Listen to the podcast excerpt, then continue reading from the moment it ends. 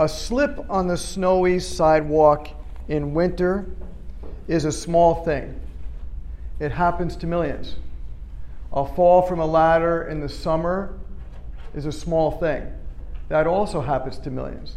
The slip or fall produces a subluxation. The subluxation is a small thing. The subluxation produces pressure on a nerve. That pressure is a small thing. The pressure cuts off the flow of mental impulses. That decreased flowing is a small thing. That decreased flowing produces a diseased body and brain. That is a big thing to that man.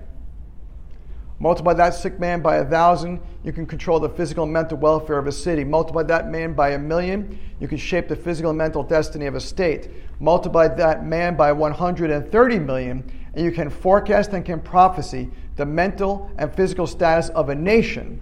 So, the slip or fall, the subluxation, pressure, flow of mental impulses, and dis-ease are big enough to control the thoughts and actions of a nation.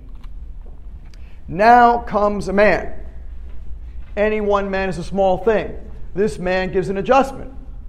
That adjustment is a small thing. The adjustment replaces the subluxation. That is a small thing.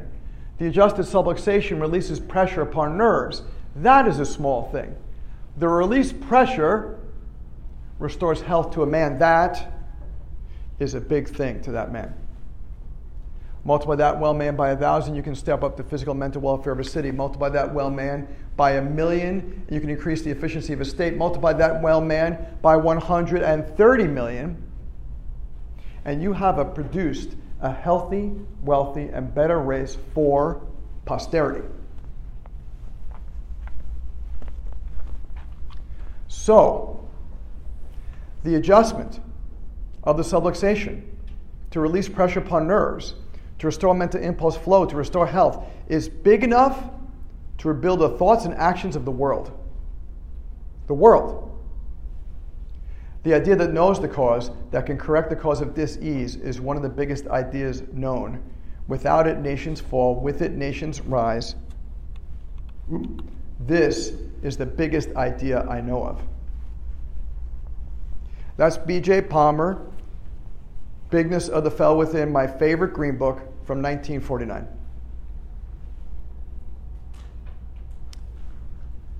A big idea. I'm going to tell you what I think about the big idea. The big idea in this country is the biggest secret. Nobody knows about this. How is that possible?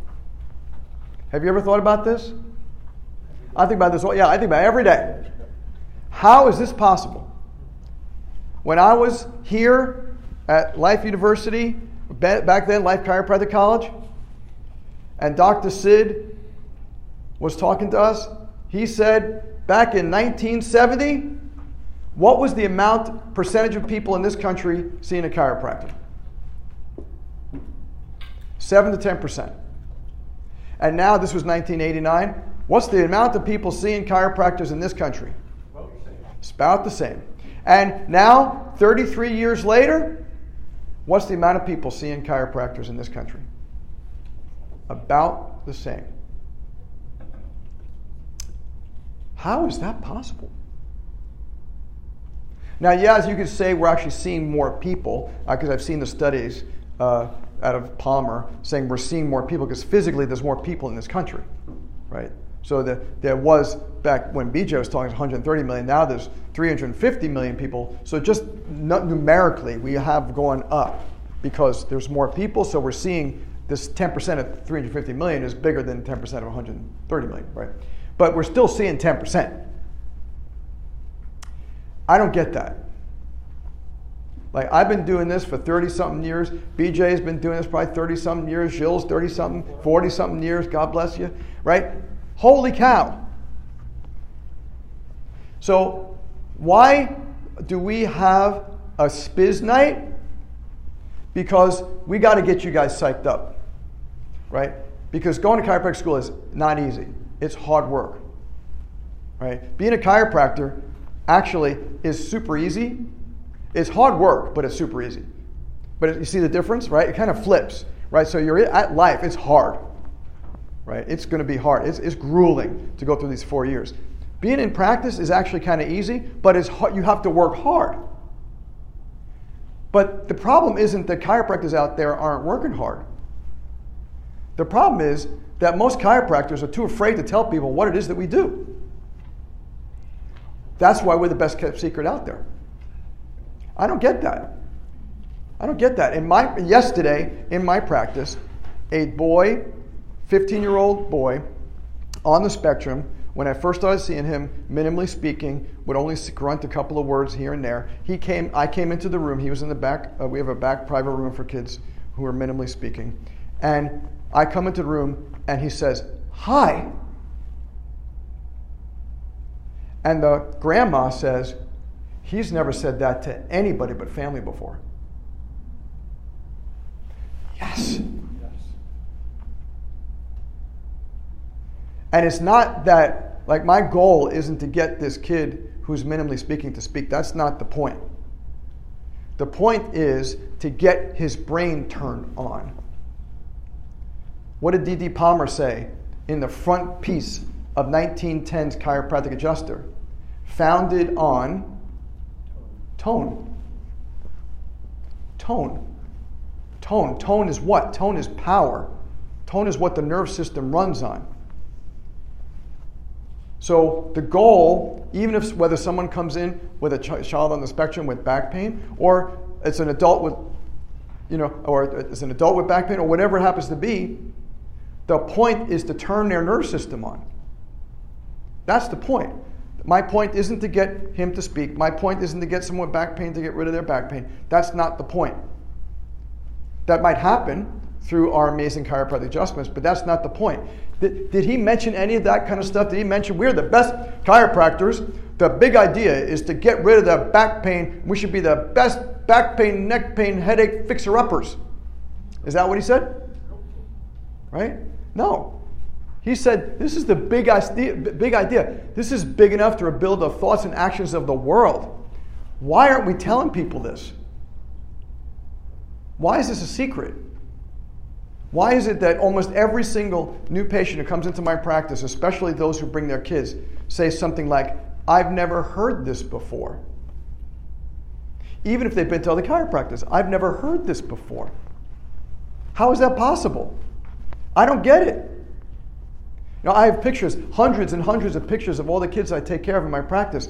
And the, the people who walk into delivery people, UPS and FedEx and Amazon and that kind of stuff, they walk, you take care of kids, chiropractors take care of kids. I'm like, how is it that they don't know this? It's because we don't tell them. That's why you guys are here. You guys are getting trained to tell the people the story, the real story, the whole story. It's easy to get people to a chiropractor for back pain because that's what they know us for. Right? That's what they expect. Give them what they don't expect. In my office, it's not the adult who's the first person to come in, it's the kid. It is way easier to get the whole family on the care when the kid comes in first. Because if the mom or dad or grandma, whoever comes in first, then you got to convince them how chiropractic helps kids, even though, but I came in for back pain. Right, but you know, but what, what it really does is it really works in the nerve system, right? So you have to kind of go around the corner. When you get a kid come in, that's easy. That's an easy sell. So you want to build a big practice? I'm telling you, you build a big practice through families. So the kid comes in, and then the rest of the kid kids come into the family, and then the mom and dad come in, and that's the way to do it. It's not the dad or, or, the mom. It's not the adult first because then you're building one at a time and one at a time and one at a time. That's a slow way to build a practice. The way to build a practice, the quick way, is families. So that first person comes in as a kid, next thing you know, I got four more. So that's called chiropractic math.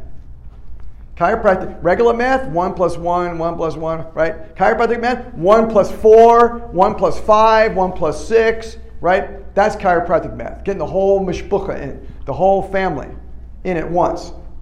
That's chiropractic math. And where did I learn all this stuff from? I learned it from people like Dr. Chuck Ribley. Dr. Chuck Ribley was a friend and mentor of mine and Jill's and BJ's. We knew him for years. And he was a very special and powerful person, one of the founders of Life University.